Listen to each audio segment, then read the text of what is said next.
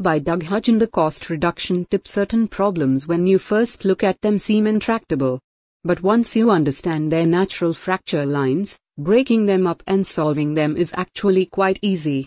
Most business process problems fall into this category and cost reduction problems are no exception. The natural fracture line for cost reduction opportunities are people and COGS.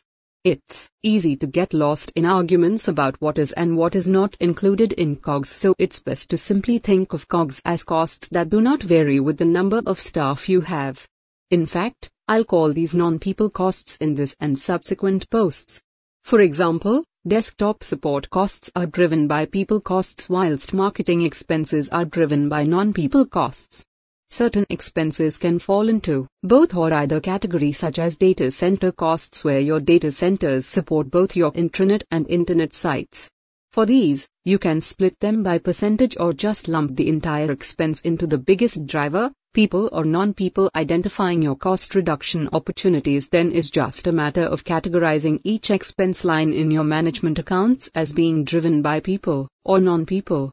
Tackle the former by considering how you can deliver the same value with fewer people and the latter by identifying the drivers of that cost and looking at ways of minimizing it.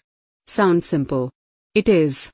Doug Hudgen who is lawyer and vendor management professional who has branched into finance and accounting shared services management.